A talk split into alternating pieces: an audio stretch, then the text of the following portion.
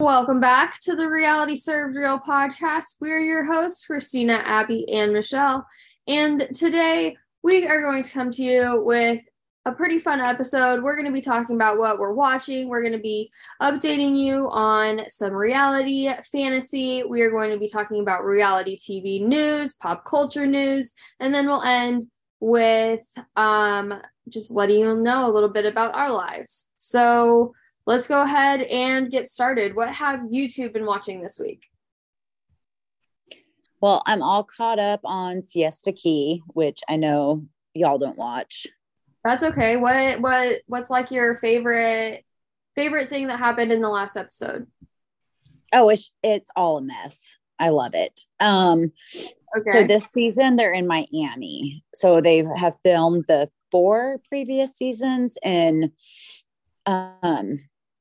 I'm sorry, y'all, I'm sick. So if I'm sniffing, in Siesta Key, and now the cast has moved to Miami to pursue dreams and stuff. And it's a shit show and it's amazing. Well, I'm glad you're enjoying it. Y'all need to watch it. I've seen it before. I just haven't watched the season, but I kind of know what goes on because I kind of, for some reason, follow it on social media. So I know all the characters and I know a lot of what goes on. Interesting. Okay. So Juliet's the main character. Why do they all have brown hair this season, by the way? I saw the trailer. I'm like, what happened? Chloe doesn't, but yeah, Juliet's dark and Kara's dark. Yeah. Yeah. That's what stuck out to me when I saw the trailer the other day. It may be a Miami thing. I don't know. Blondes are out, I guess. Okay. Is Kelsey still on, or did you get to the part where Kelsey leaves? So that's interesting because I told Mitch the other night, I'm like, apparently she got let go in the middle of filming. Mm-hmm. They haven't aired her at all. So they must have just deleted any of her scenes. Oh, so they're not even going to make a big deal like, oh, this is Kelsey's leaving or whatever? No. We're 3 episodes in. Christina, she's a big character. So she was one of the main characters from the first season. So maybe a little bit of a transition here, but so she got the D edit? Yeah. But not for the same reasoning. Why did she get kicked off? She got a call. She was going to film a scene and they called her and basically said, we're done. Like, we don't need you to film anymore. But I never heard why. Did you, Abby? No. I never heard why. Like to me, I'm like, wow, she's like a main character. She's always like, has like some sort of tension with someone. Like she's brings something to the show. So I didn't get it at all. No, she doesn't.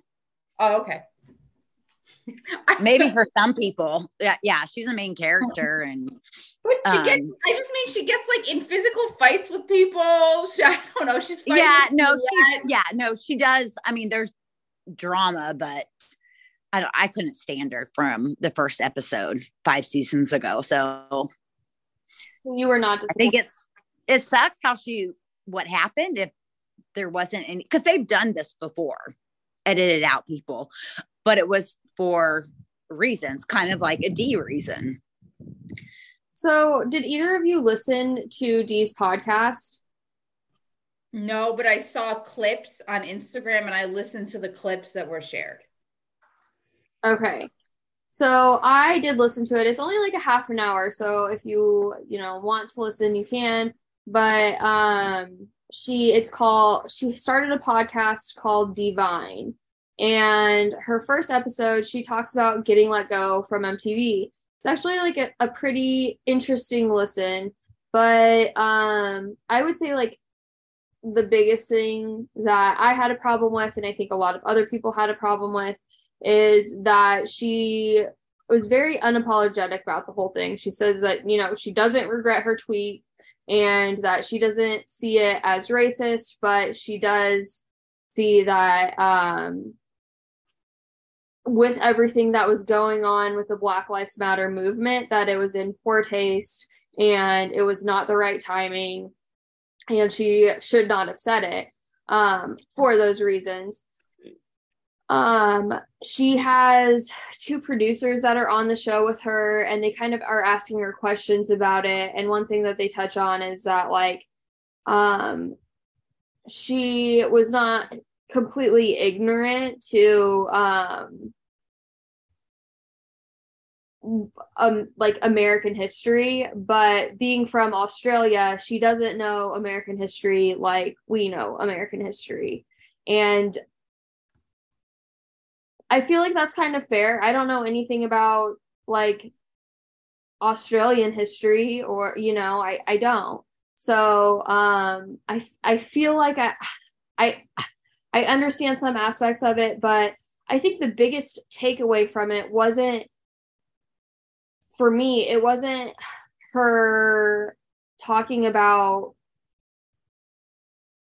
the incident as much as it was talking about the after effects of the incident and how she was very suicidal afterwards. She felt like she didn't have anybody there for her when it happened. She doesn't name any names, but she talks about being in Kansas City and her friend who lives there, obviously Wes, and somebody that she fell in love with and thought that she was soulmates with. And she says that he lives in Kansas City and he's black and he's vegan. And so everybody, you know, can put together that she was talking about Nehemiah, to the point where then Nehemiah did an Instagram live that was about 20 minutes long. And he says that, I think the biggest thing about Nehemiah's is that it shows what good character he has. It made me like him so much more because he shows so much grace, so much compassion. And, you know, he like talks about how, like, he was there for her in, like, all these different ways. But when you're going through trauma, sometimes you're not able to see it as clearly as other people are. And he just, like, describes it as this, like, very traumatic event that happened in her life. And he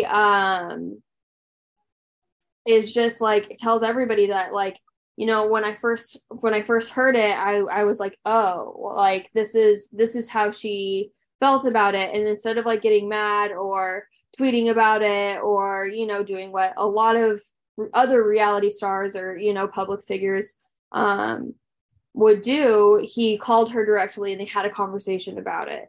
And he wanted to let her know that, like, you know, like, he is there for her. If she's still having issues, like, he will talk to her. And it just, I'm very impressed with Nehemiah in this whole situation for sure. But it was very, very interesting to listen to everything. Did, oh my God, I almost said the name wrong. Swaggy, I almost said Baggy and combined Bailey and Swaggy. Did Swaggy and Bailey reply at all to the podcast that Dee did? Not that I've seen, no. I mean, maybe they have, but I haven't seen it. I haven't seen it. No, I haven't seen it either. I didn't even know Nehemiah did, so you knew more than I saw the Dee clips coming through my Instagram, but I didn't see Nehemiah's response, so that's interesting. And he had it saved on his Instagram live saved. So if you want to watch that, you can, it's on his Instagram page. You can watch it. Was he in love with her? He said that he said that he still has love for her. So I don't know if he was, like, in love with her, but they had a pretty deep relationship. It sounds like on both sides acknowledged it. And, you know, like, she talks about how she says it was a sexual relationship. They were essentially living together for a couple months in Kansas City. So she stayed with him while she was there. And it ended, like, when that tweet came out? Shortly after. He says that there are, like, other reasons that, you know, led for it to end. He didn't say what, whether it be, you know, the fact that she was leaving Kansas City, or I don't really know what would have led to it if not, but it did end shortly after that. But I also know that she wasn't in Kansas City for much longer after that either. Because I remember when this happened, Wes tried to like beat around the bush that Dee was even there, and Marie was calling Wes out like, mm-hmm. Dee's staying at one of your properties, like what are you talking about, you know what I mean? Like, yeah, I remember that.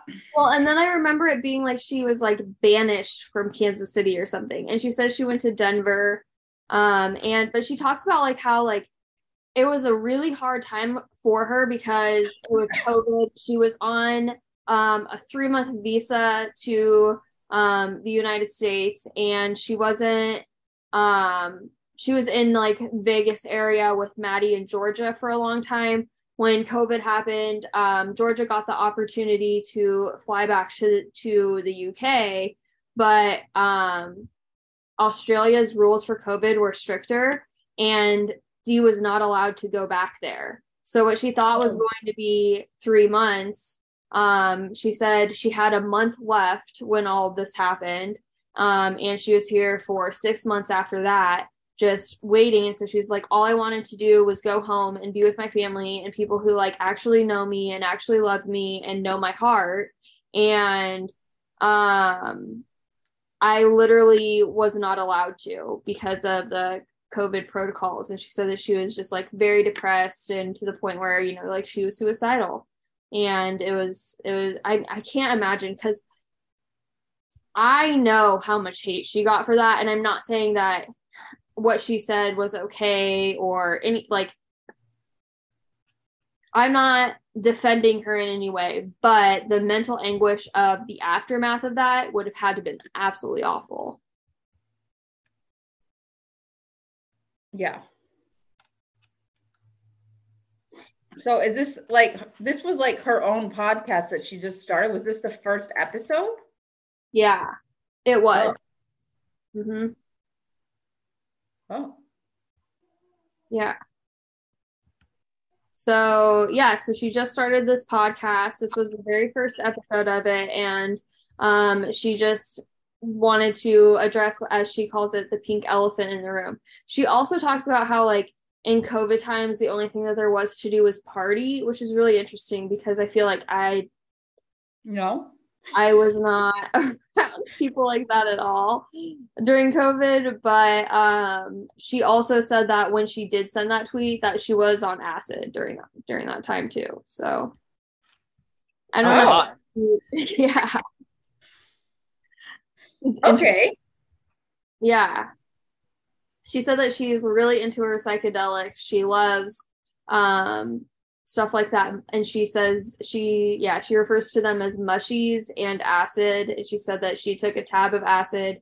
She didn't want to be around anybody else. She went up to bed to just like be in her trip by herself basically and go to sleep. And so she went upstairs and she was on Twitter, and she tweeted that, went to bed, and was just like, in her head was like, okay, this will show people that, like, ha ha ha, like kind of a cheeky way of saying that she loves black people or whatever. And do either one of y'all remember the tweet exactly?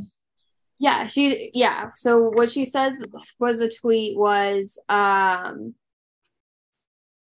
there was somebody who tweeted her and said that posting the black square wasn't enough, and why is she not actually BLM and just posing like she's BLM? And so she quote tweeted that and said, I don't know why people think I'm anti-BLM. I've been BLM since the day I lost my virginity.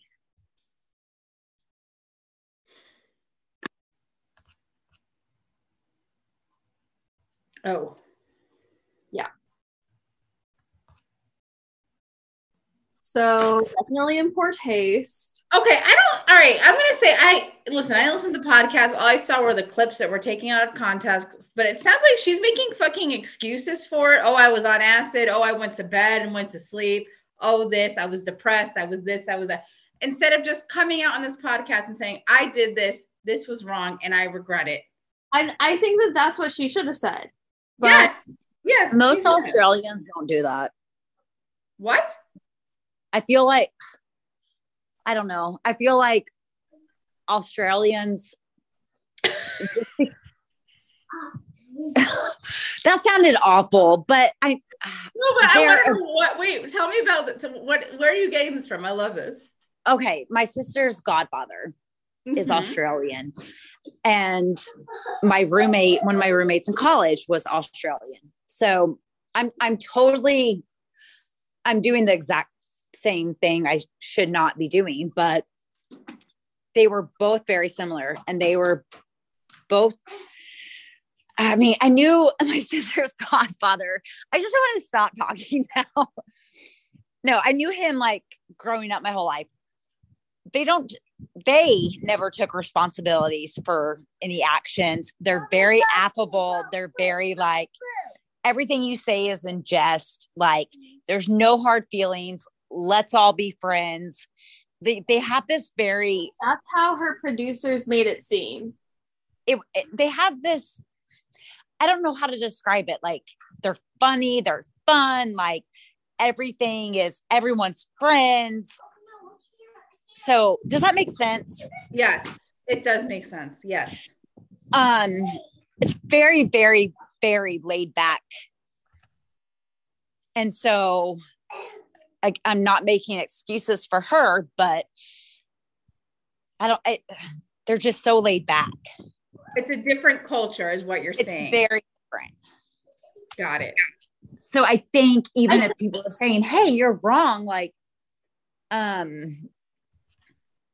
this wasn't okay. Like, hey, I did not mean it. I did not mean it this way. Mm-hmm. Yeah, I think that one thing that is important to take into account is the cultural differences, because that is a thing. I mean, it really is. Like, people aren't raised the same, even across America, let alone in different countries. Yeah. So, I mean, I do think that needs to be taken into consideration. But I also agree with you, Michelle. It was very excusey, for sure. Well, she's lived here enough time, and, you know, so did my sister's godfather. I mean, they should know, in my opinion, to take accountability for certain things. But the Australian people, like I said, they're just very fun, very laid back. Yeah. And I really appreciate that about like America, I guess. I mean, and obviously not everybody's like this, but I feel like I know I am, and you two are, you know, like, we do take accountability when there is something that was wrong, because we're not all perfect. We all make mistakes, but yeah, I fully expected when I first started listening to that episode that she was going to take accountability and own up for everything, and she like absolutely like did not do that at all. Really, it's really interesting. That's a big pet peeve of mine too. When you can't just be like, okay, this is what I did wrong, and I'm sorry. That goes so far with me. Mm-hmm. Yeah, I agree. Me too. So do we want to kind of, I guess, transition this into the challenge? Yeah. Did you watch the challenge this week, Abby? I'm pretty sure you did, Michelle. Yes, I did. No, I haven't watched it. Okay. Okay. Well, Michelle, I know you have some feelings to the point that like your number one blocked you and deleted you from all of the group chats. The funny thing is that I think Dylan didn't even watch the episode yet. He still was like 100% against me. Yeah, it's crazy. I really have not enjoyed the last few seasons, but I think this season they did a better job of casting rookies, and I don't know what they did differently, but I think they just did a better job, and that's kind of made a big difference to me. I really like this season so far. Well, I think one of the reasons why is because really, truly, Johnny and Raven were able to win that first daily, And Olivia and Horacio are such a power team physically that those things do matter. As much as Corey Lay and Michaela Bradshaw were great personalities, they never won a daily. They didn't win. I mean, Corey won an elimination, but you know what I mean? Like, they didn't win. They weren't able to stand out physically. So as much as like people want to say that this game is more than the physicality, it absolutely is. But I think that that's the reason why these rookies are standing out, and they really haven't the last couple of seasons.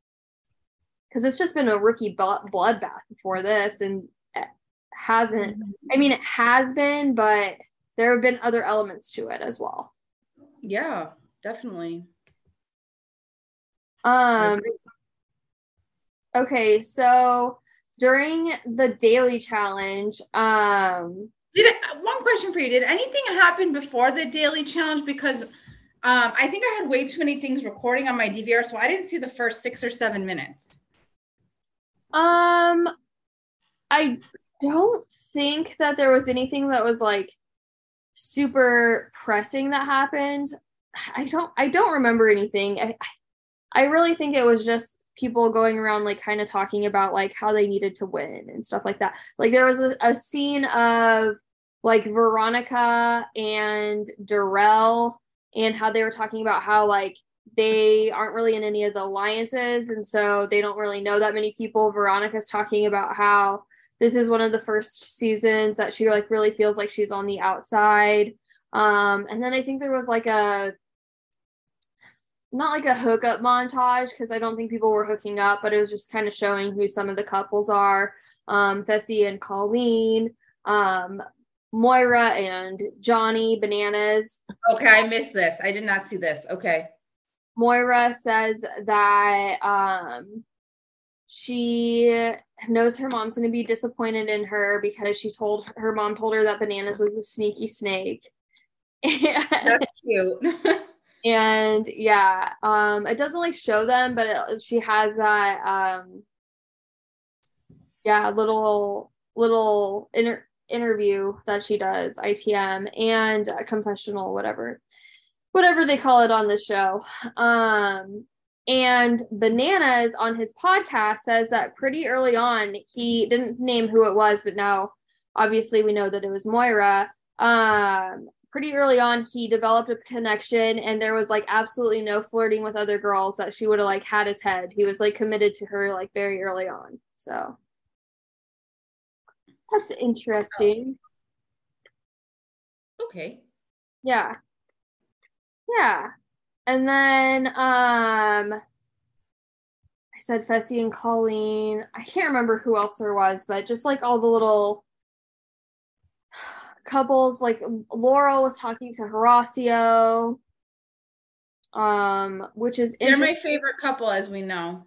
Yes, which I think is interesting about Laurel and Horacio, because on Twitter I've seen that, and on the Official Challenge podcast, Anissa said that she thinks that part of Michelle's beef with Laurel is because they both liked Fessy. Well, they did show some clips of Laurel flirting with Fessy too. Well, yeah, because remember that one like hookup montage of Fessy? Like, they were like girls that were in and out of his bed or whatever. But then he says he picked Colleen, so he ended up not picking either of them anyways. But according to like Anissa, part of the reason Michelle's beef with Laurel was because they both liked Fessy. Got it. Okay. So then we go to this daily challenge, and basically they have to swim, and then they have to row the boats to get all of the pieces. They have to swim and get pieces, and row a boat to get pieces of the Burger King crown, and they build the Burger King crown, and whoever finishes the puzzle first wins. They all get Burger King at the end, and the winner of this challenge gets $5,000 each. So there were some teams that did pretty well, I thought, and some teams that did like really horribly. I was most impressed, obviously, with the winners, and that was Jay and Michelle. And then I was also super impressed with Jordan and how he was able to overcome adversity and figure out how to row without having one hand, which I'm always just like so impressed by him when it comes to these type of things, because I feel like I would never be able to do what he does. But yeah. So Jay and Michelle win this one, and they have power, and they have absolutely no idea what to do with it. Who do you? I didn't find the daily challenge that compelling. I think I like was tuning, like I watched it, but it wasn't that compelling for me. But I actually like Jay a lot, so I was kind of happy for him when they won, and then it kind of spiraled out of control, I guess, is the best way to put it. Yeah. So if you were in their position, or like were like a little birdie on their shoulder telling them what they should do, who do you think that they should have put in as the four names for elimination? I mean, there's no reason they shouldn't have put in Johnny and Nani. That made no sense to me. They already put you in, and they're going to put you in again the next time. Like, that made no sense to me. And then it seemed like they also avoided Tori and Devin. Do you know why? I didn't understand that either. So Tori was on the Death, Taxes, and Bananas podcast, and she actually had a couple really interesting things to say. But in regards to, I guess, like that situation, Michelle and Jay and Tori and Devin had a 3 challenge deal that they would not put each other's names up for 3 challenges. So they couldn't put in. Okay. Yeah. So because my thought was it needs to be Johnny and not knowing. Let's say I didn't know that. It makes Tori sense. And Devin, Johnny and Nani, maybe, I'm fine with them doing Jordan and Anissa. I feel like that made sense. And I even feel like maybe Veronica and Darrell made sense, even though it wasn't really a big move. I probably would have done Casey, but I wonder if they have like a CBS connection with Casey and they didn't want to do Casey. So yeah, they did kind of talk a little bit about CBS connections, but also they said that like Jay in particular said like, but I knew that like it was pointless to talk to Casey because what's she going to do? Be like, oh, I'll talk to him or whatever, you know, or like Nani and Bananas. He's like, no, like Bananas is going to throw me in every time. So I wish that he would have stood up for himself and obviously that he would have nominated them. I think that making the deal with Tori and Devin is really smart because you want to choose a team that you think has a chance of winning a daily. And like it or not, Tori and Devin are one of the strongest teams on this season. Devin came in one of the best shape that he's ever been in. And he is extremely smart. And Tori, we know, is very endurance based and very, very good at these things at this point. So they're a super strong team. So I understand why they chose to align with them. I think part of their problem though, is that they had an alliance with too many people in the house, because they also talked about how Jay was aligned with Nelson, which makes total sense because they're very good friends outside of the show. So he was aligned with Nelson and Nuri's, but what he didn't know, and maybe what he should have checked on more, was his alliances, because Anissa said that her and Jordan were aligned with Nelson and Nuri's. And so if Anissa is aligned with Nelson and you're aligned with Nelson, then by extension, you have some type of protection if you're having the right conversations. And same with Fessy and Moira. He had the same kind of deal with them. So I think that their biggest problem was that they just promised too many teams, too many things. They had to pick, I guess my thing is they should have picked a side, and they kind of were trying to play the middle, I think. I don't know. Like they didn't want to go against the vets and didn't want to go against the rookies. So they kind of made it a mix. I don't know. I don't think it's a smart move that they put in Colleen and Kim, because I think that Colleen and Kim being on the bottom, being one of the only rookies teams left, I think the only rookie team left. And also like the last few challenges, they proved that, I mean, they weren't on the bottom half of any of those challenges. They did good. They did decently anyway. Yep. So I really think that aligning with Colleen and Kim would have been a way smarter idea for them, because when it comes to these veteran teams later on, they're not going to choose you, Jay. They're not going to choose you, Michelle. Like, I wish that they were, but they're just not. They have bonds that are stronger. Exactly. Michelle. Oh God, I'm going to get in trouble. I feel like Michelle wants to fit in so badly with the vets and it's coming off as desperate to me.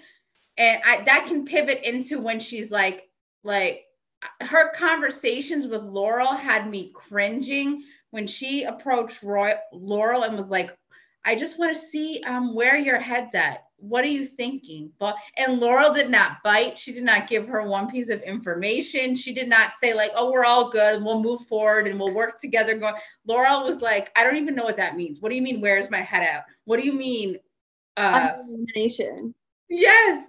Exactly. I thought Laurel handled her perfectly. And it was so funny because I get annoyed watching these shows because I feel like there's a language sometimes that people speak in where you're really saying nothing. And Laurel said that. She's like, Michelle, you're really not saying anything. You're asking me where's my head at. What does that mean? Like, what do you mean by that? Like, let's get down to it. So I really loved how Laurel handled that. So Jay and Michelle end up putting Laurel and Jack into elimination, which I think was a terrible idea. And based on the dagger pull, Veronica and Darrell picked the safe dagger. And after this like speech that made it seem like they were going to actually send Jordan and Anissa into elimination, they don't do that. And they end up sending Colleen and Kim into elimination. And so Kim and Colleen go against Jack and Laurel. And based on, like what Anissa said about watching the elimination live and everything, it was very, very close. And it came down to experience. Kim and Colleen had one like mixed puzzle piece or whatever wrong. And they didn't know how to go back and figure it out. Whereas when Jack and Laurel had pieces that were wrong, Laurel said, okay, tell me the whole puzzle again. And they figured out every single piece where it had to go. And that's how they ended up winning. Another thing that I saw on Twitter that I'm really curious about too, is like how much communication was involved in this. If Kim and Colleen could have done it differently if they were speaking German instead of English. Were they allowed to speak German or no? I don't know. That's funny because I had the same thought watching the episode. I'm like, I hope they're allowed to communicate in German.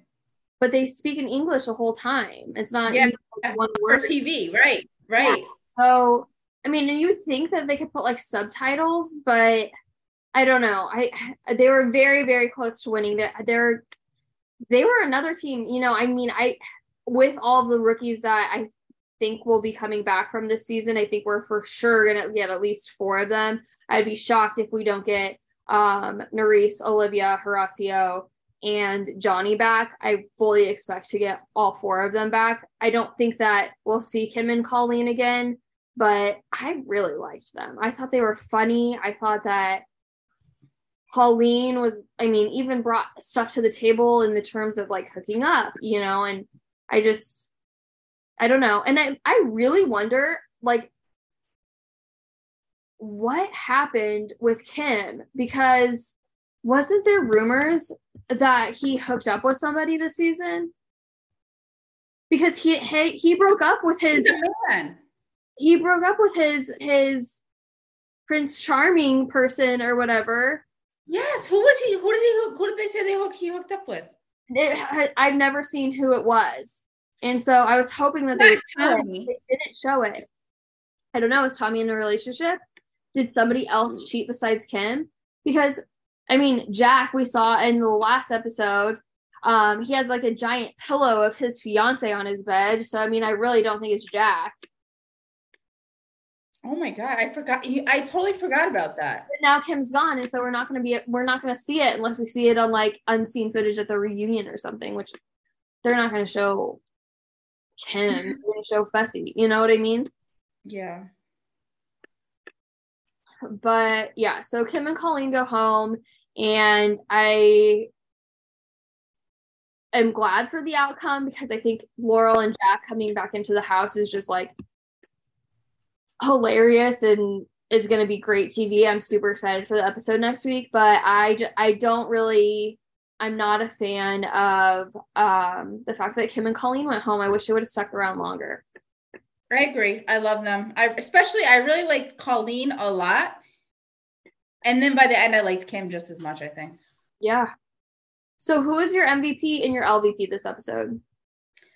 My MVP was Laurel. She won the elimination. She never, like, you know, when some people are like put into elimination or will like beg and plead and do anything to not be put in. She really didn't give a shit. And she just like, she didn't sacrifice her dignity to try to save herself. And I respect that about her. And I think that's something we are missing from the show. People are so scared to go in. It's embarrassing. And I love that she was not scared and she was just like, whatever, like she did not care. So that was my MVP.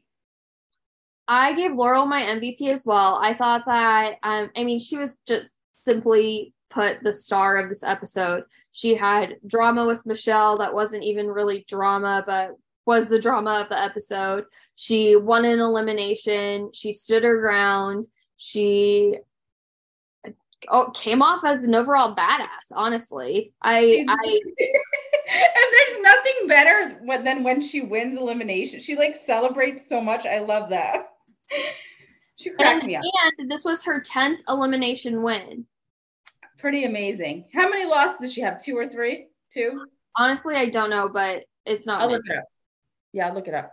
I don't think she has that many.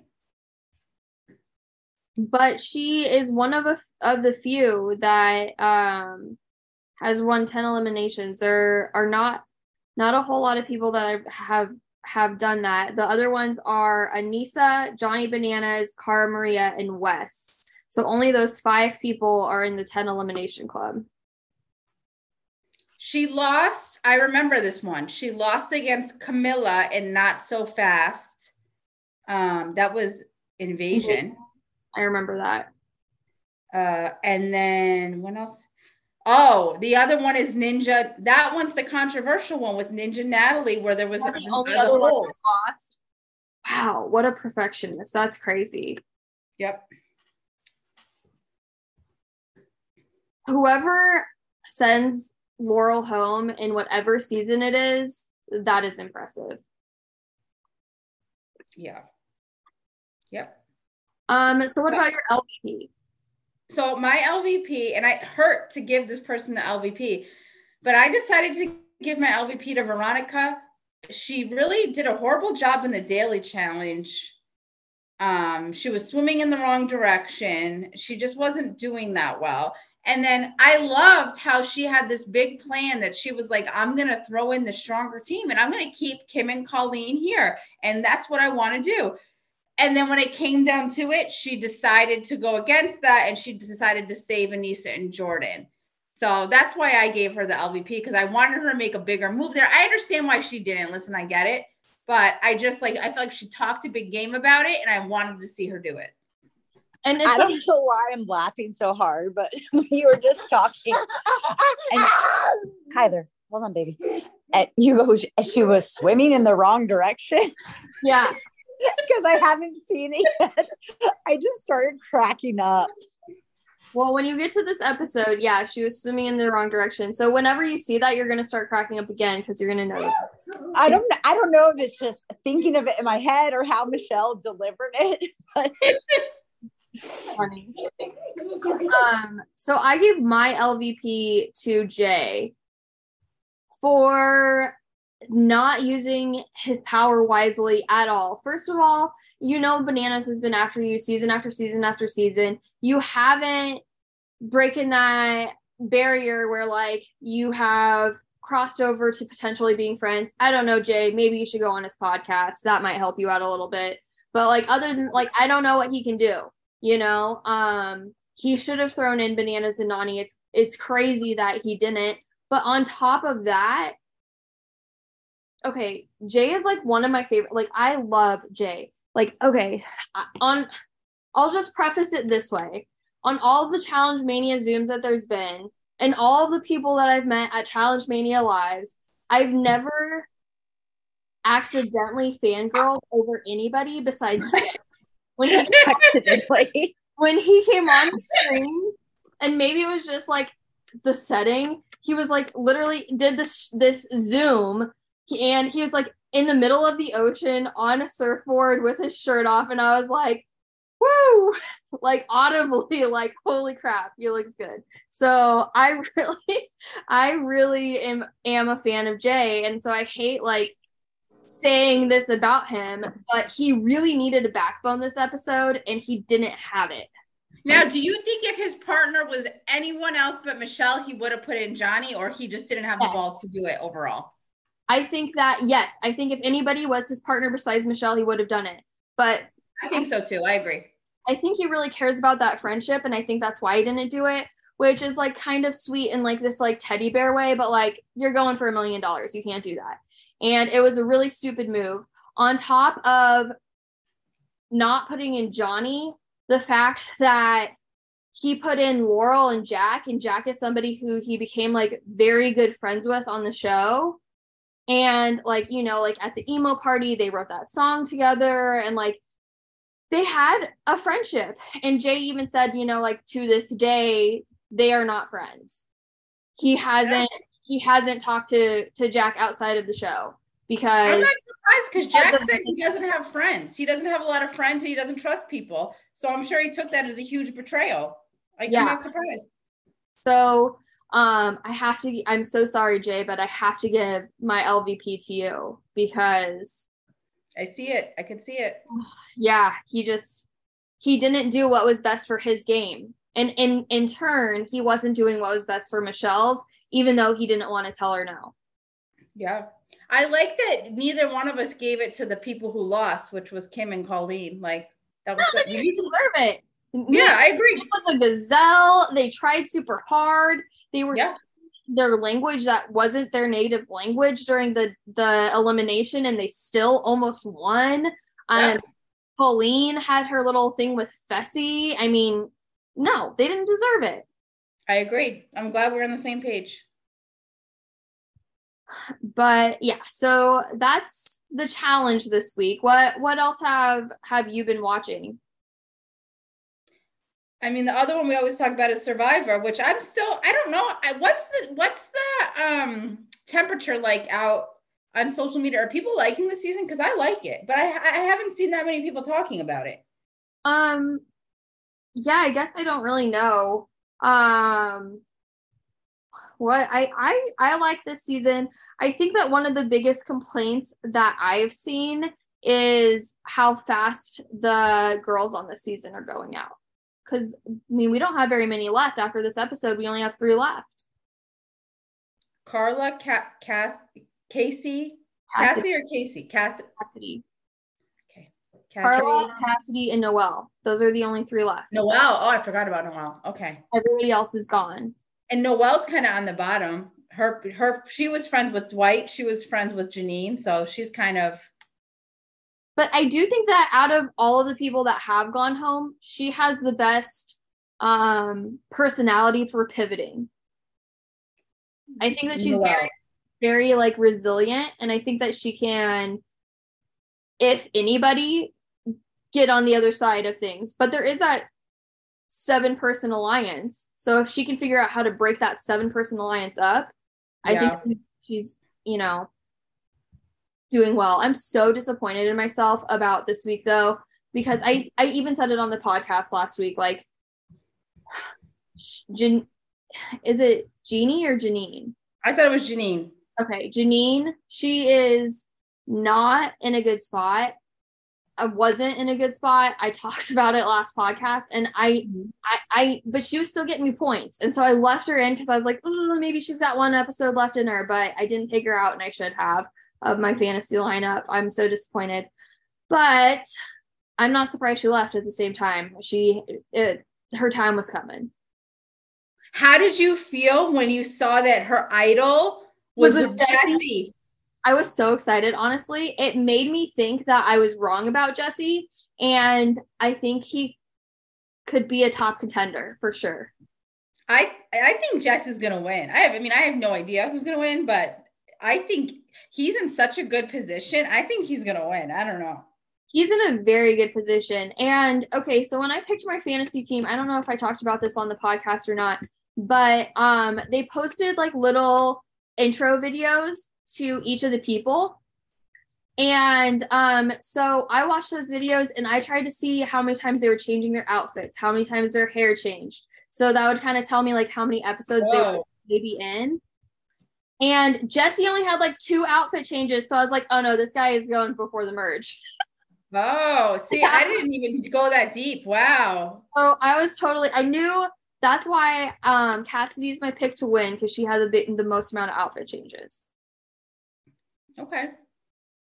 But now my picks to win right now, I think Jesse's in a good spot, and I think Carla's in a good spot.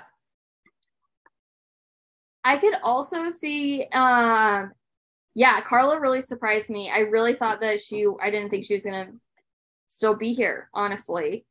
But I think that Cody is in a similar spot as Noelle, and that like, except we're kind of different because he is in with that big group or whatever, but I think he's kind of at the bottom. Maybe every week I'm worried about Cody, because every week he comes in second on the immunity challenge, and that person, if he can't win the next one, I feel like they're going to try to take him out because he keeps coming right in second. Mm-hmm.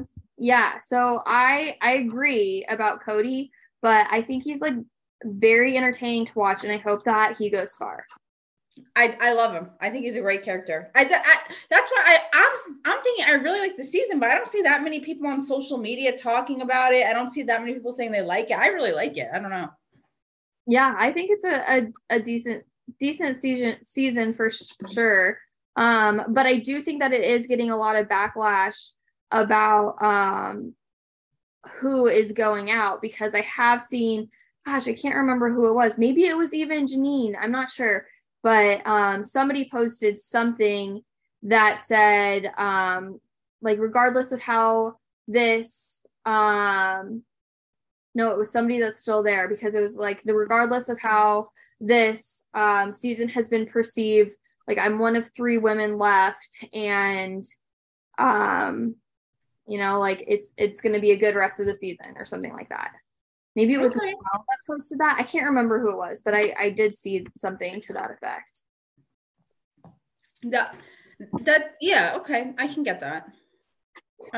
The other thing I wanted to say was, I think Owen has really come out as a strong character. Like, I think he probably might go home in the next episode, but Owen won the immunity challenge, and he's kind of on the bottom or whatever. But I really thought he came out as a strong character. And then the preview next week, he had me cracking up. He's so mad.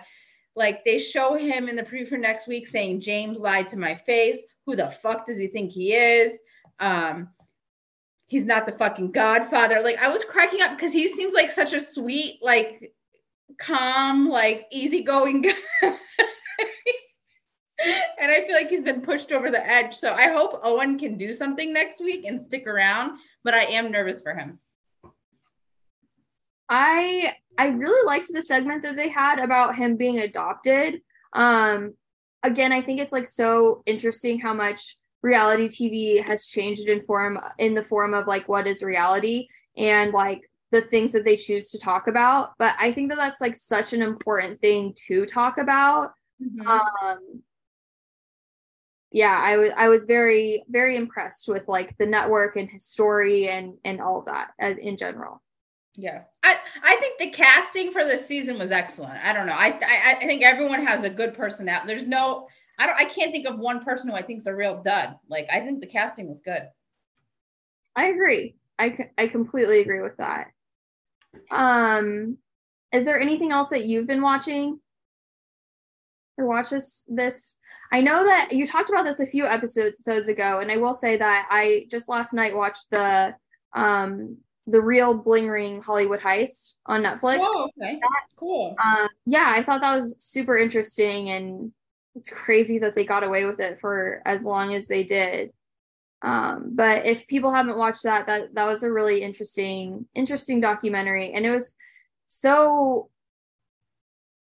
like that they actually interviewed like the real people that, you know, were involved. It was cool. I liked it. I'm glad that you recommended it.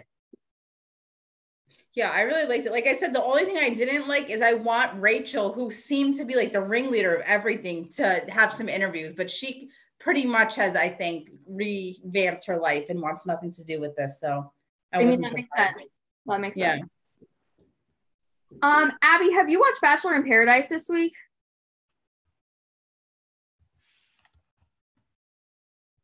I certainly haven't. Michelle gave up. No. Okay. I think I'm on. Yeah, not since we talked about it. Okay. There was only one episode this week. And oh, then maybe I have watched part of it. Was like the Michael and Danielle date. It was like kind of a boring episode, to be honest. No.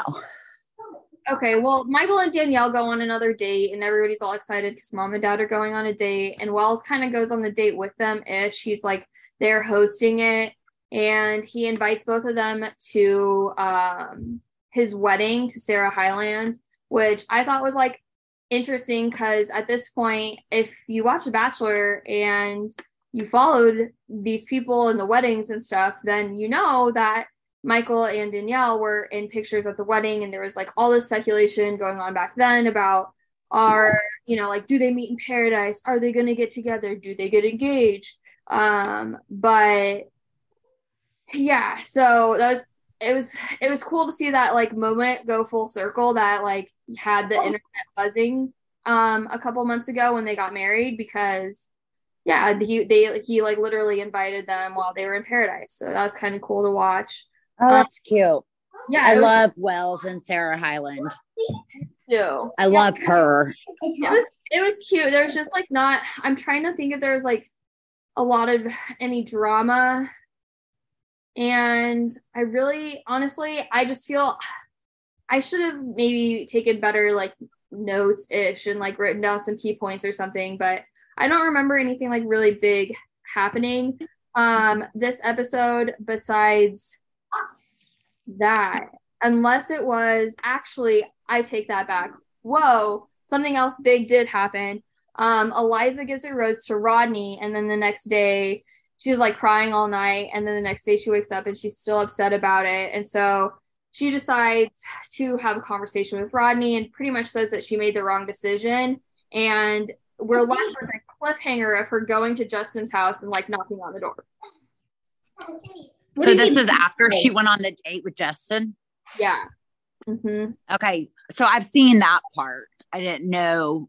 So in this episode, I think that was like the two main things that happened was the Danielle and Michael date, and then the aftermath. There was a rose ceremony, and then the aftermath of the rose ceremony with Eliza feeling like she gave it to the wrong person. And she like literally says, it's so sad. She like literally says like, I feel like I was in my head so much about what other people wanted me to do, because she knew everybody wanted her to pick Rodney and not like what her heart was telling her to do, which was to pick Justin. Oh. Well, I kind of liked Justin, so... So yeah, so Eliza got like a ton of backlash for that, for sure. But we'll see on Monday. What do you think about this season? Like, I haven't enjoyed it as much as I have past seasons. Yeah, I think that there's a big difference in Paradise since Elon Gale left. I still think it's the best show out of the franchise, but I think that some of the things that they're doing is not Bachelor-esque. As like an example of that is the Casa Amor twist. Bachelor is the end goal is to get engaged, not to form all this drama. That's what X and the Beach is for. That's what F-Boy Island is for. There are shows that are geared for the drama. And if you put people on the beach, especially people who have like maybe met each other before at different parties and stuff, there's going to be organic drama without you bringing in 5 girls and 5 guys and separating the villa. Yes. That is not the point of The Bachelor, Bachelor in Paradise, the whole Bachelor Nation franchise, as far as I'm concerned, because that is not how you get engaged. Yeah, right? So I've been really disappointed with this season, and I think that's why I'm behind. Like, mm-hmm. Usually I can't wait to see it and mm-hmm. watch it, and I'm like, this is all kind of like anticlimactic for me. I don't know. I think that for the first season that they've decided to make longer and bring in all these extra episodes, I don't think that this was the season for that. People are watching this because like they want to see the unrealistic love story, and when you're inserting all these different, like, yes, people come down to the beach, yes, that's part of it, I understand that, but like the Casa Amor thing and it was just too much for me as far as Bachelor goes. Yeah. I'm with you. That's probably why Michelle couldn't get into it. I know, honestly. Because it wasn't the same. And that's kind of why I pointed that out. Because, like I said before, this is what got me rewatching The Bachelor and Paradise. Yeah. Watching Bachelor in Paradise. I'm like, oh, I want to know who these people are. So that's why I started. Right. And, yeah. Right. So I don't know. This season has just been kind of disappointing for me. Yeah, I agree. I mean, I still think that it's good, but yeah, I mean, it's better. It's the best show of, like I said, of the franchise. But yeah, I completely disagree. There is a disconnect this season that I haven't felt in past seasons either. Since I've talked about it a little bit on the last couple podcasts, I'm just going to touch on Love is Blind because the finale came out last week. And so Bartiz, at the end of the last episode I talked about, there was a cliffhanger and he ends up saying, I don't. There's this huge, big family blowout. And then Alexis and Brennan, they get married, which I think everybody was of course expecting. Colleen, I'm sorry, and Matt, they get married, and then Zainab and Cole. Zainab ends up saying no, and she does it in like the most tactless way possible. Like she like has zero tact when she does it. Like she is like tells him what a terrible person he is, and she just goes off. And as much as like I saw some of that while it was airing, I also saw growth in Cole. And I think that like she could have gone about things a lot differently. It's really long, so I'm not going to read it, but she put out this like really cringy Instagram apology where she's like, and to the audience, like, I'm sorry that I'm not good enough for you. I'm sorry that, yeah, it was very like, I kind of, again, I don't know why I feel like I know everything that happened with the show, even though I haven't watched it, about her eating tangerines or something. Like I've seen it all over my Twitter time. Okay. So she says, the only apology the internet will get. I am sorry. I'm sorry you weren't in that relationship. I'm sorry you didn't feel what I felt. I'm sorry we don't have the same triggers. I'm sorry me standing up for myself offended you so greatly. I'm sorry you didn't see all the reasons of what I said. I'm sorry you didn't live that with me. I'm sorry you don't know me. Yeah, and it just goes on and on. I'm sorry your insecurities are different than my own. So, I mean, and like that's like only like that's literally half of it. And so I was very disappointed by this because she was probably my favorite person on this season up until the last few episodes. And this is why. Like, she just was very passive aggressive, very it was sad to watch, honestly, because I really liked her in the beginning a lot. So I would say that's one of the biggest things that happened there for sure. And then, you know, they talked about how actually even though Eske and Raven, they did not get married, they are still dating, they're still together, they're trying to make things work long distance. And pretty much, like, because of the long distance, she understood why he said no, and that's why they're, like, trying to make it work and not saying, like, we're not going to get married ever in the future. That just wasn't the right time for us given our circumstances. So yeah, I thought that it was a very interesting finale for sure. They all had a lot of stuff to get off their chest, a lot of things to say, but my final thoughts are basically that I'm really happy for Raven. She grew the most out of everybody for me. And SK, I think, you know, really just brought out this side of her that was just like, he broke down walls that I was super surprised could even be broke down in her. And I think that Alexis and Brennan are also a couple that are just, like, super cute and adorable. And yeah, just, like, overall, it was a good season. It definitely had its drama for sure. So if you like love shows, check out Love Is Blind on Netflix. This was a pretty good season. Out of the, was there 3 seasons? Is this your favorite or? You know, maybe, I don't know. I would say that, like, every season is different. I think in general, I always like a first season. I was going to say, I think that was probably my favorite. I haven't watched this one yet, but I think I liked out of the first 2, the first one I liked better. Yeah. It's definitely a toss up between the first one and this one for sure. But yeah, it's a good one.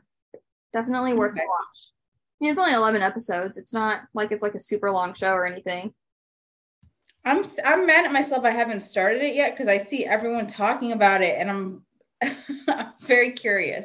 We'll watch it and then give me your thoughts and we can just kind of bounce a little bit off each other here. Mm-hmm. Okay, so is that pretty much all everybody's been watching then? Yeah. Okay, so getting down to some reality TV news, two of the least shocking things. One is a relationship and one is a divorce. And I'm just going to start with a relationship. Taylor and Joseph from Big Brother 24 are officially dating. They came out on the cover of People magazine. I don't think it's really a surprise to anybody, but I'm happy that they were able to do it in their own time. And yeah, I'm happy for them. Love them. So thrilled for them. They're great. That happened. CT filed for divorce from his wife on Monday. And yeah, not surprised by that at all. Well, there's been so much back and forth with them that we know about from him talking about it on the show. And I imagine that's just like 1% of it because he's such a private guy. There's probably so much more that we don't know. Right. Yeah. And I guess I didn't realize this before, but she was married when she got pregnant by CT. Now, I didn't know that either, but I saw that too. Oh, I saw that too. Shut up. Yeah, no, I'm serious. So maybe that's why the family didn't like her. So I was reading this article and she was married and she got divorced. Like literally the guy filed for divorce 9.5 months before their kid was born. So yeah. So if she wasn't married, she like literally right after, like it was right there. And so what I saw was that she originally filed for full custody of the kid with, and she only wanted CT to have the kid for like 32 days out of the whole year or something like that. And then she ended up dropping the custody agreement order or whatever, and a month later they were married.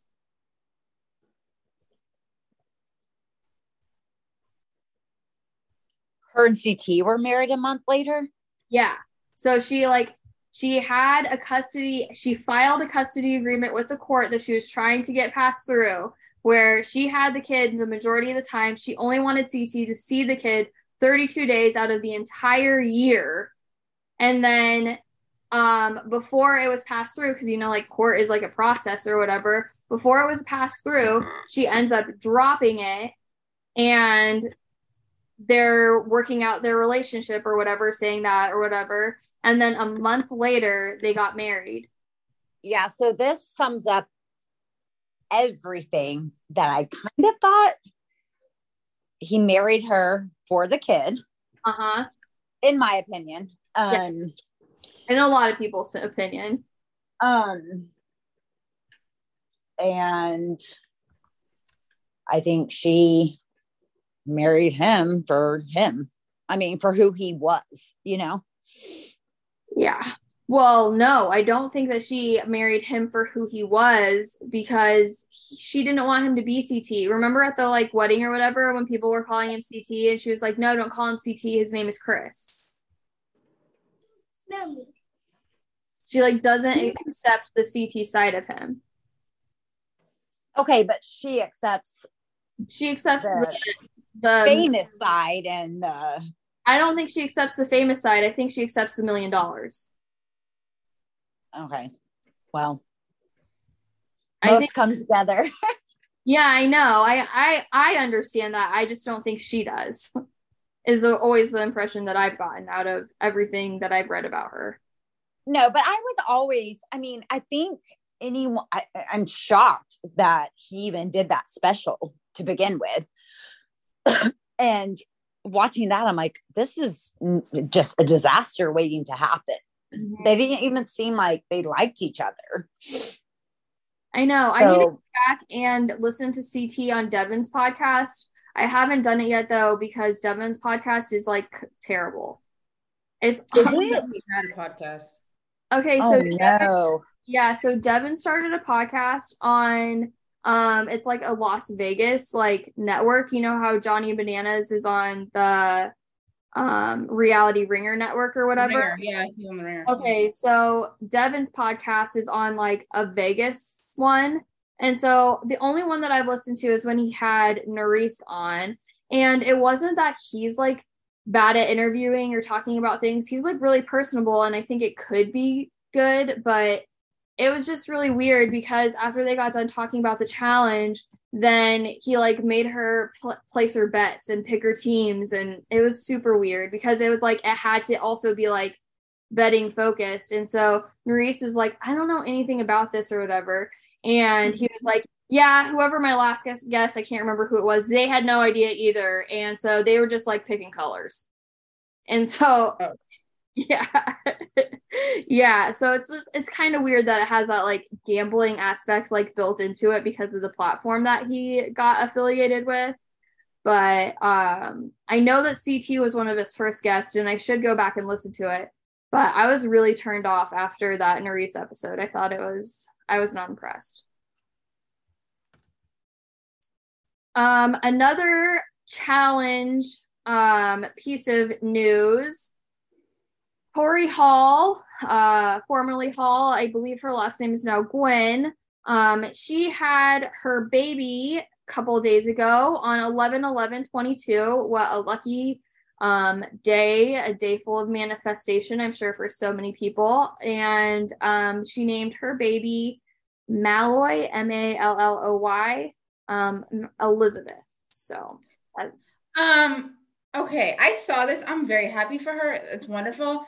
But I feel like she just had a baby last year. Like, this is crazy how quick she had another baby. Yeah. Mm-hmm. I can't imagine. I think her other baby's like 1 year old. Like, I cannot imagine. Oh my God. Okay. Anyway, but enough. I thought that too. Do either of you have any other like reality TV news that you've seen? What I had something. Oh, did you guys watch the show White Lotus on HBO? It's on season 2 now, but did you watch season 1? No, I have not. Okay. So the show is from shout out to my HBO Max subscription. Oh, yeah. Right. Now we do. Yeah, we do. That's why I said shout out to that subscription. Yeah. So the show is created by this guy named Mike White, who was on Survivor. And he was on Survivor after he was already like an established like writer director. Yes. Yeah. I recently watched his season. David versus Goliath. Yes. So in season 1 of White Lotus, he put on Alec from David vs. Goliath as a bartender. No. And season 2 just came out, and Angelina and Cara were on the first episode. I haven't watched it yet, so I was curious if you guys watched it, but they're on the first episode. So he's been putting like people from his season of Survivor into his show. It's really cool. I gotta watch it. Season 1 I saw. I've been wanting to watch it.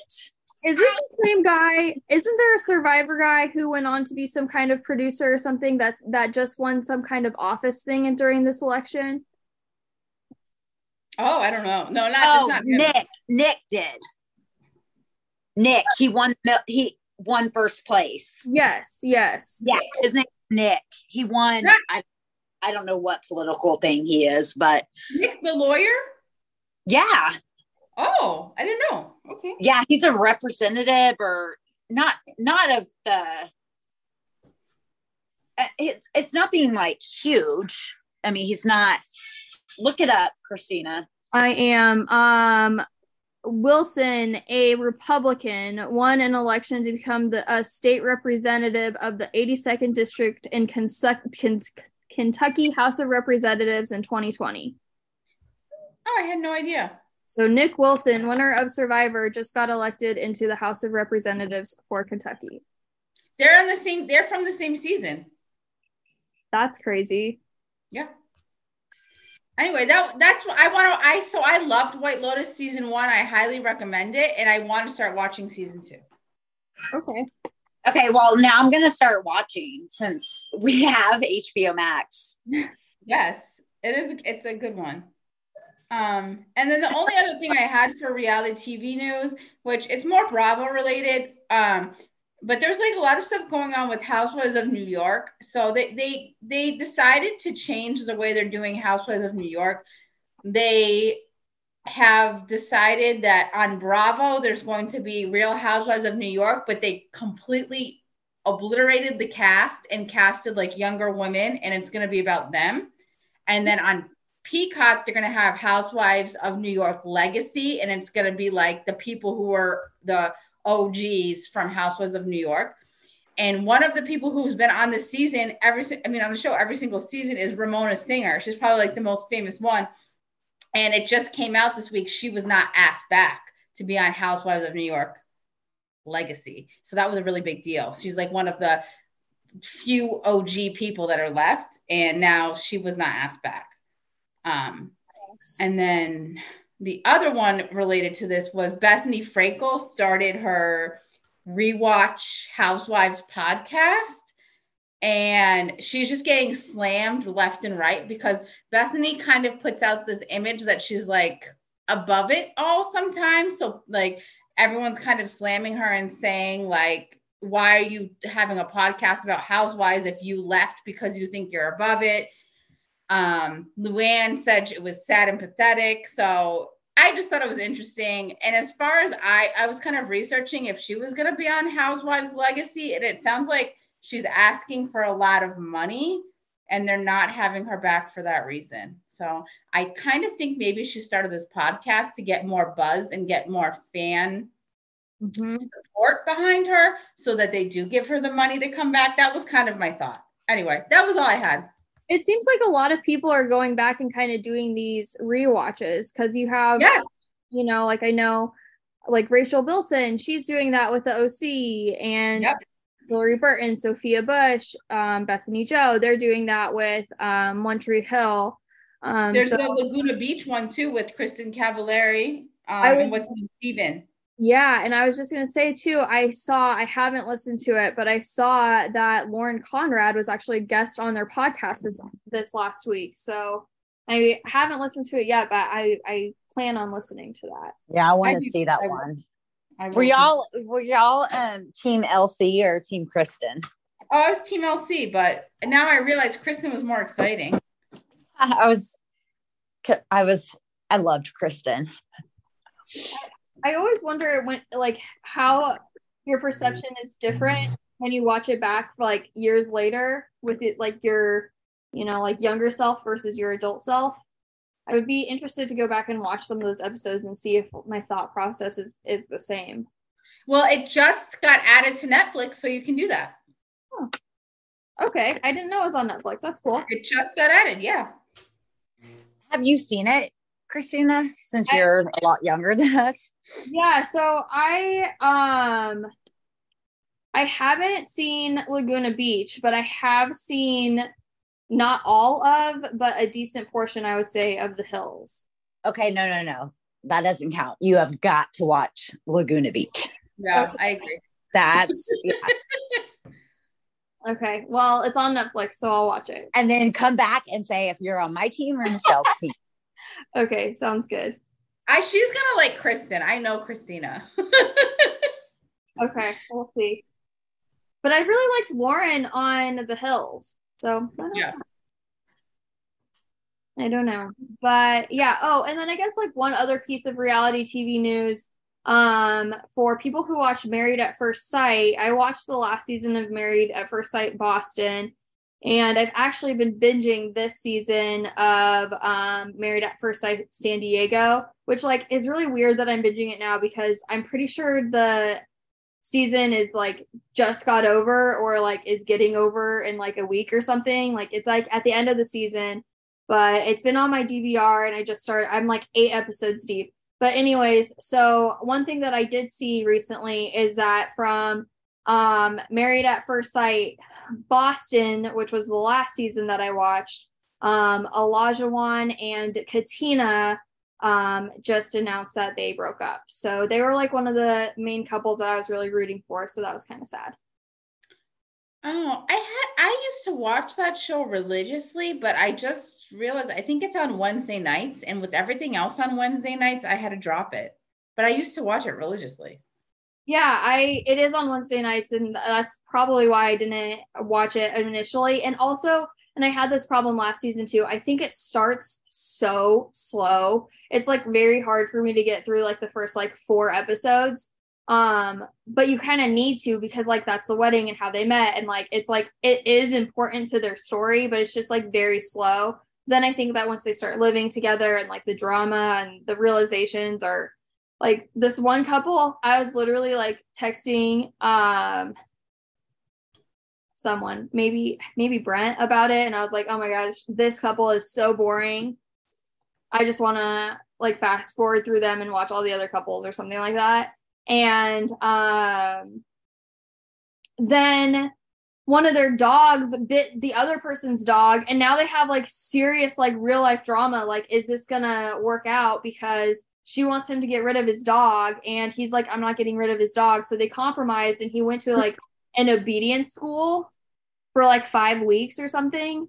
And yeah, and so but yeah, so like they're like trying to figure out, they went from being like one of the most boring couples on the season to one of the most exciting because of this dog situation.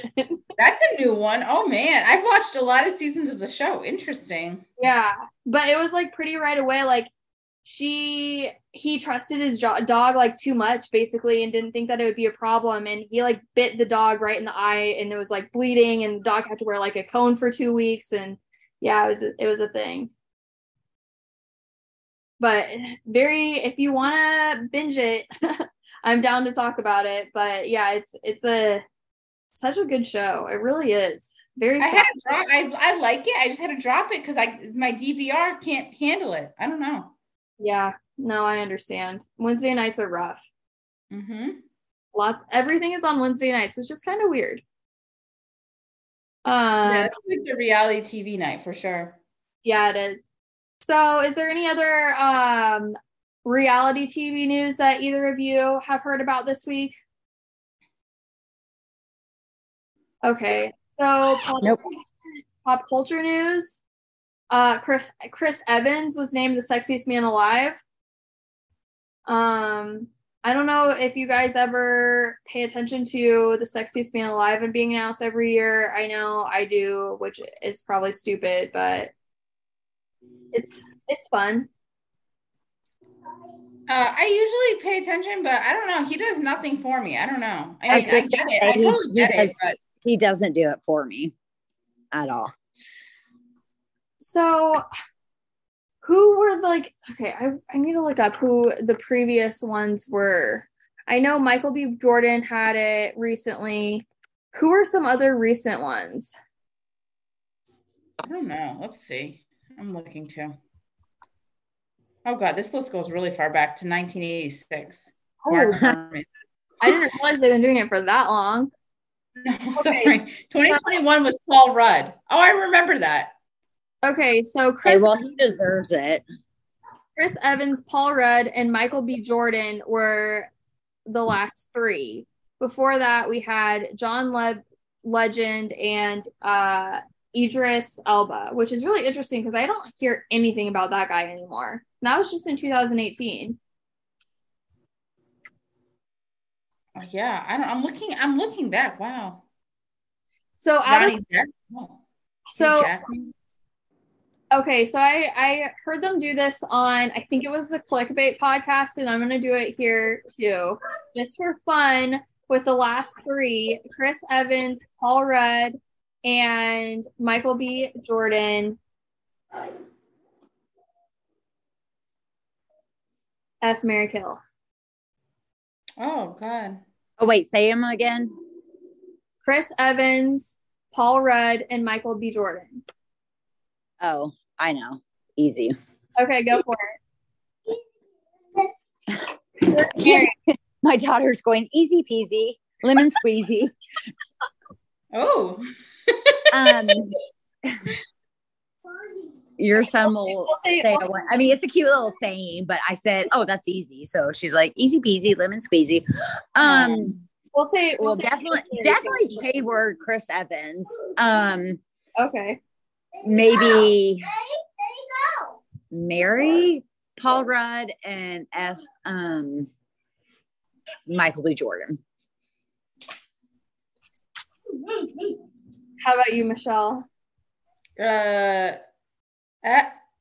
is the first one. F, I would say Paul Rudd, Mary, Michael B. Jordan. I'm a huge Friday Night Lights fan, and he was on Friday Night Lights. And then I would kill Chris Evans. I don't know. I'm not a Marvel person. He does not so I don't know. Maybe I'm not being fair. I don't know. He is attractive.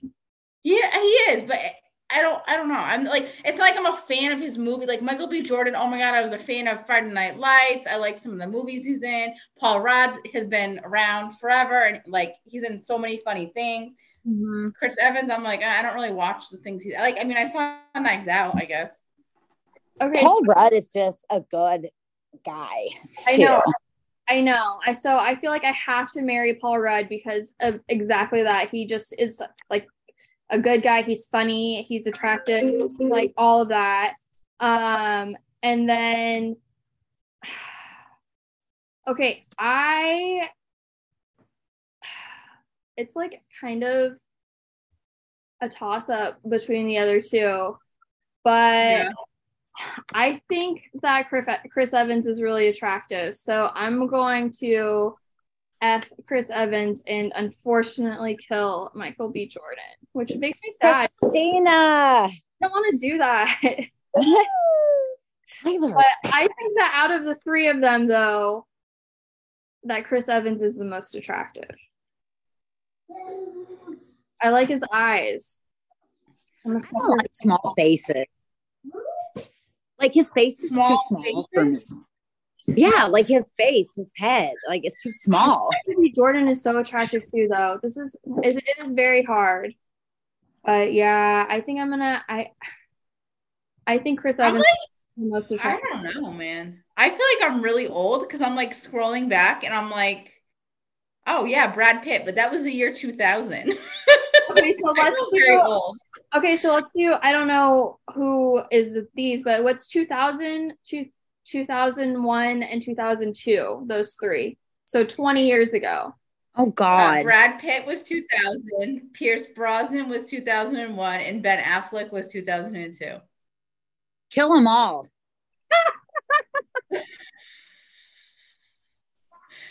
You make me laugh so hard. Okay, so it was Brad Pitt. Who else?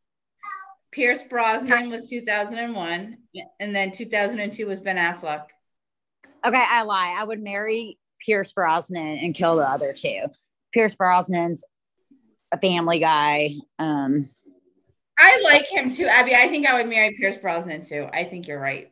I would marry Pierce Brosnan. I would F Brad Pitt, and yep. I would Ben Affleck. That's the answer. I'm sorry. That's the answer. Okay, go back even further because wait, no, that was 20 years. What was 10 years ago? Let's do 10 years ago first. Okay, but you need to go back with me like 25 years. Well, but we'll do 10 years first. Okay, 10 years. What do you want to start with? 2010? Yeah. 2010 is Ryan Reynolds. 2011 is Bradley Cooper. 2012 is Channing Tatum. Okay. I am marrying Bradley Cooper. I am F Channing Tatum, and I am killing Ryan Reynolds. Okay. Michelle, do you want to go? I'm struggling. I think I hate Bradley Cooper. So I think I have to kill Bradley Cooper, and then I don't know what to do with the other two. Oh no. Maybe I would marry Channing Tatum. I don't, because Ryan Reynolds annoys me because he and Blake, he and Blake Lively are probably like the best looking, most perfect couple ever, but they annoy me because they're so perfect. So I think I'll have to marry Channing Tatum. Okay. Okay, so I'll help you murder Ryan Reynolds. I'm definitely marrying Channing Tatum. I had a crush on him since Coach Carter. He wasn't even one of like the I don't remember him in that movie. And yeah, I'll take that movie. Oh my God. Yeah. That's when I got my first crush on him. I was like, who is this guy? Oh my, I don't remember him in that movie. Okay, cool. All right. So 30 years ago. No, it looks like it only started, hold on, in 1985. So that's as far as I can go. Oh, okay. Wait, we could do 90. I'm sorry. We could do the 90s then. I'm sorry. 1990. Yeah. So 1990 was the year I was born. But yeah, you can't. Well, you could play it. But. No, this is not a good one, guys. So yeah, I see. I'm on that page too now. So we have to choose from Tom Cruise, Patrick Swayze, and Nick Nolte. Oh no. Okay, so I don't know who Nick Nolte is, so I'm just gonna go ahead and kill him. And I'm going to marry Tom Cruise and F Patrick Swayze. Oh, Carl, you're gonna be trapped in Scientology. Don't marry Tom Cruise. Run. Okay. Okay, so who are yours then? Oh, I'm killing Tom Cruise. Marrying Nick Nolte and effing Patrick Swayze. Okay. Okay. I'm marrying Patrick Swayze, killing Nick Nolte, an F Tom Cruise, I guess. I don't know. I'm not into Tom Cruise, but. What's wrong with Nick Nolte? Is he bad? I'm looking at the picture of him right now. I mean, that's what I have to go off of too. Oh, y'all are funny. Okay, so the first three, 1985, you're right, that's the first one that it lists anyways, was Mel Gibson. He was the first ever sexiest man alive. Mm. Oh, yeah. Killing him. But 1988 was JFK Jr. But I remember one year, I wonder what year this was, but one year they announced the sexiest person alive on my birthday. And it was David Beckham, who I had like the hugest crush on at the time.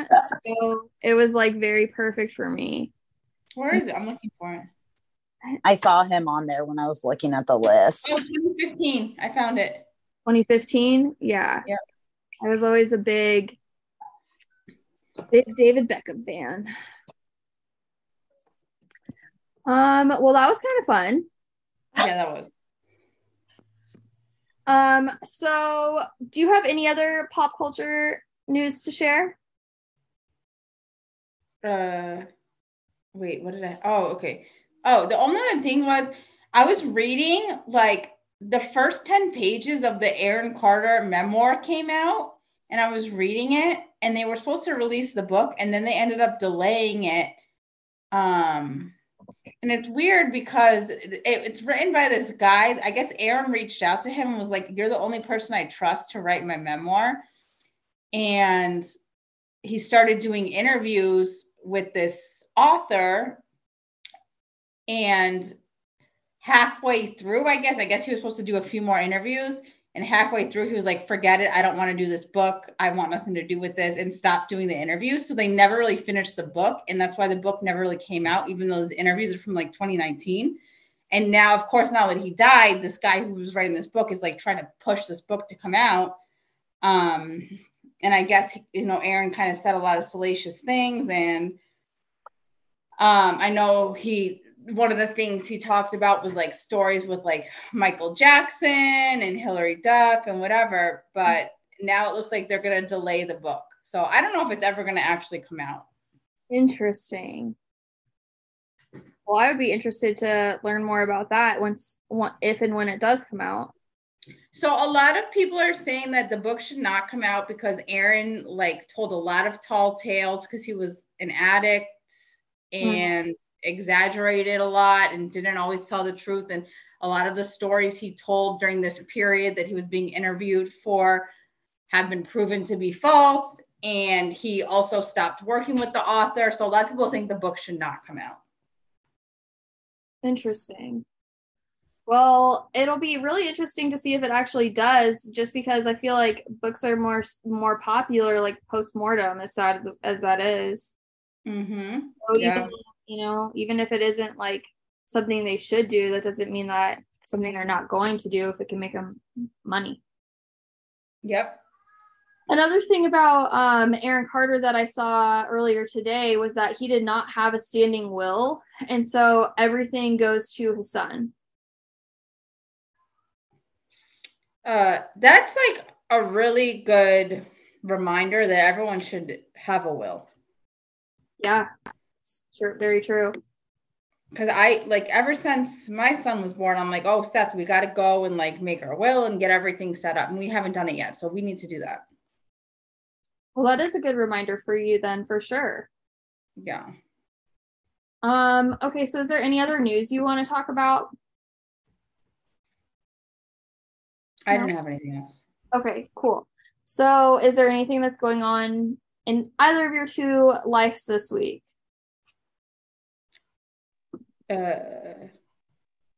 That's a good question. I feel like I have a lot going on with work this week because it's crazy. I was supposed to go to Korea this month, but thank God I don't think I could have done it. I think I would have had to say I can't do it because just with like everything with the baby, like to leave the baby for a week would be nuts at this point. But there's a lot of people coming from Korea to our office this week. So I think it's going to be a very busy week for me dealing with all that. Oh, well, that's cool. Yeah, I hope everything goes well. That's my fingers are crossed. Everything's gonna go well. Yeah, I mean, I know that you like Zoom with them or whatever, have meetings with them on Mondays. So that's cool that you actually like get to meet them in person. Yes, it is. That's the cool thing. And I will say one thing that's very interesting is the way they work in Korea is very different than how we work in the United States. In the United States, we very much value this phrase, and I feel like you guys know this phrase very well, the work-life balance, right? Like that's something that is very huge in the United States. Mm-hmm. From what I know, from the seminars I've been in and the stuff I've learned through this company is that in Korea, it's more like during the week, it's all about work. So you may stay in the office to 5, 6, 7 o'clock, and then you're going out to dinner with your team. And then maybe you're going out for drinks after that. It's like very much, you're very in the thick of work during the week. It's not so much like here, it's like, okay, 5 o'clock, I'm going home to my family. It might not be the same thing there. So it's very different. Huh. That is very, very interesting. I'm always interested to hear about, you know, like different cultural things like that for sure. That's awesome. And I'm sure that aside from just like working, you'll also learn other things next week too. So that's really cool. Yeah. So I have a feeling I'm going to be going out a couple times. Like, I don't even know what's going to be like, but I have a feeling because everyone's going to be in town, I'm going to be going out a couple times for dinner, whatever else. So we'll see. Mm-hmm. That's awesome. What about you, Abby? Is there anything kind of exciting going on in your life right now? Anything fun? No, not really. Your daughter started a podcast. Apparently she started a podcast. I love that. Abby, she admires you so much. That's what I got from that. Oh my God. She admires you so much. It's beautiful. Well, it made me feel bad because she was like, be quiet, mommy. I'm trying to do my podcast. Oh, no. Told her that, be quiet, you know? So, yeah. So, I don't know. I'm like, I'm an awful mom. I'm like, she wants to be like you. That's exactly what it is. Especially when you're like telling a story about how she was like talking about the planets or something, and then she went and started working out, because it's like a collaboration of like the two things that you do. You know, she knows you do. She'll do she does workout videos. And I'm like, what are you doing? She's like, I'm Zooming with my clients. I love that. She wants to be just like you. That's so sweet. But then I also worry because she's like, is this healthy to eat, mommy? And I'm like, everything's healthy to eat. Like, eat whatever you want. And she's like, are you going to go for a second run today? And I'm like, I hope I'm not giving her like some complex, you know? I don't think that you are at all. I mean, first of all, it's not a bad thing to be healthy. It's not a bad thing to work out. It's not a bad thing to go to runs or to eat healthy. None of that are bad things. I don't think you're giving her any kind of like negative complex at all. I think, you know, like you're just living your life healthily, and she's seeing that. All I know is she's a very happy little girl. So yes, that's all that matters to me. Oh, absolutely. She's happy and she's confident too, which is important. Very confident. Too confident. That's funny. She's so cute. So for me, I haven't really had a whole lot going on. This week I did acupuncture again on Tuesday.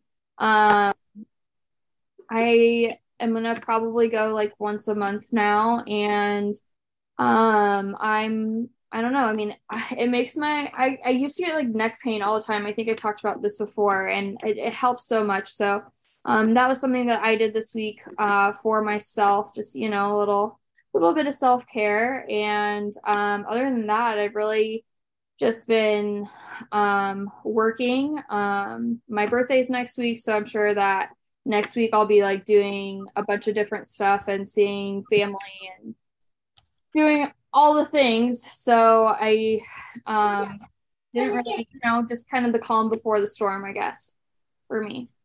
So speaking of your birthday, we're going to do the podcast host. Yeah. Right.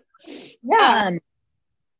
And I know we tweeted about that, but did you let everyone know, like, they can submit questions to us as well? And so we need to get some of those questions in. Yeah. So I haven't gotten in any questions. I know I did tweet about it. But yeah, send your questions to Abby and Michelle. They will be interviewing me next week, and we'll be dropping the episode on my birthday. We've been talking about doing the Meet the Hosts for a really long time. So just seemed kind of fitting for everybody to get to know me a little bit more then. So I'm excited. Yeah. Christina, send another tweet about it. So, and see if people submit. I think you should do another one. Okay. Yeah, I definitely will, from our podcast page, and I can for our Instagram too. I posted something about, I guess, just like reality TV worlds colliding the other day. Nerys from the challenge and Are You the One was posting pictures with Trina, who was on Love Island and All Star Shore, at Nick Vial, who is former Bachelor's launch party for a robe line that he launched recently. So really, reality TV worlds colliding there big time. So I posted about that, and I will make sure that that's the last thing. I'm like not very active on our Instagram at all. I'll try to be better about that though. I'll post on there too.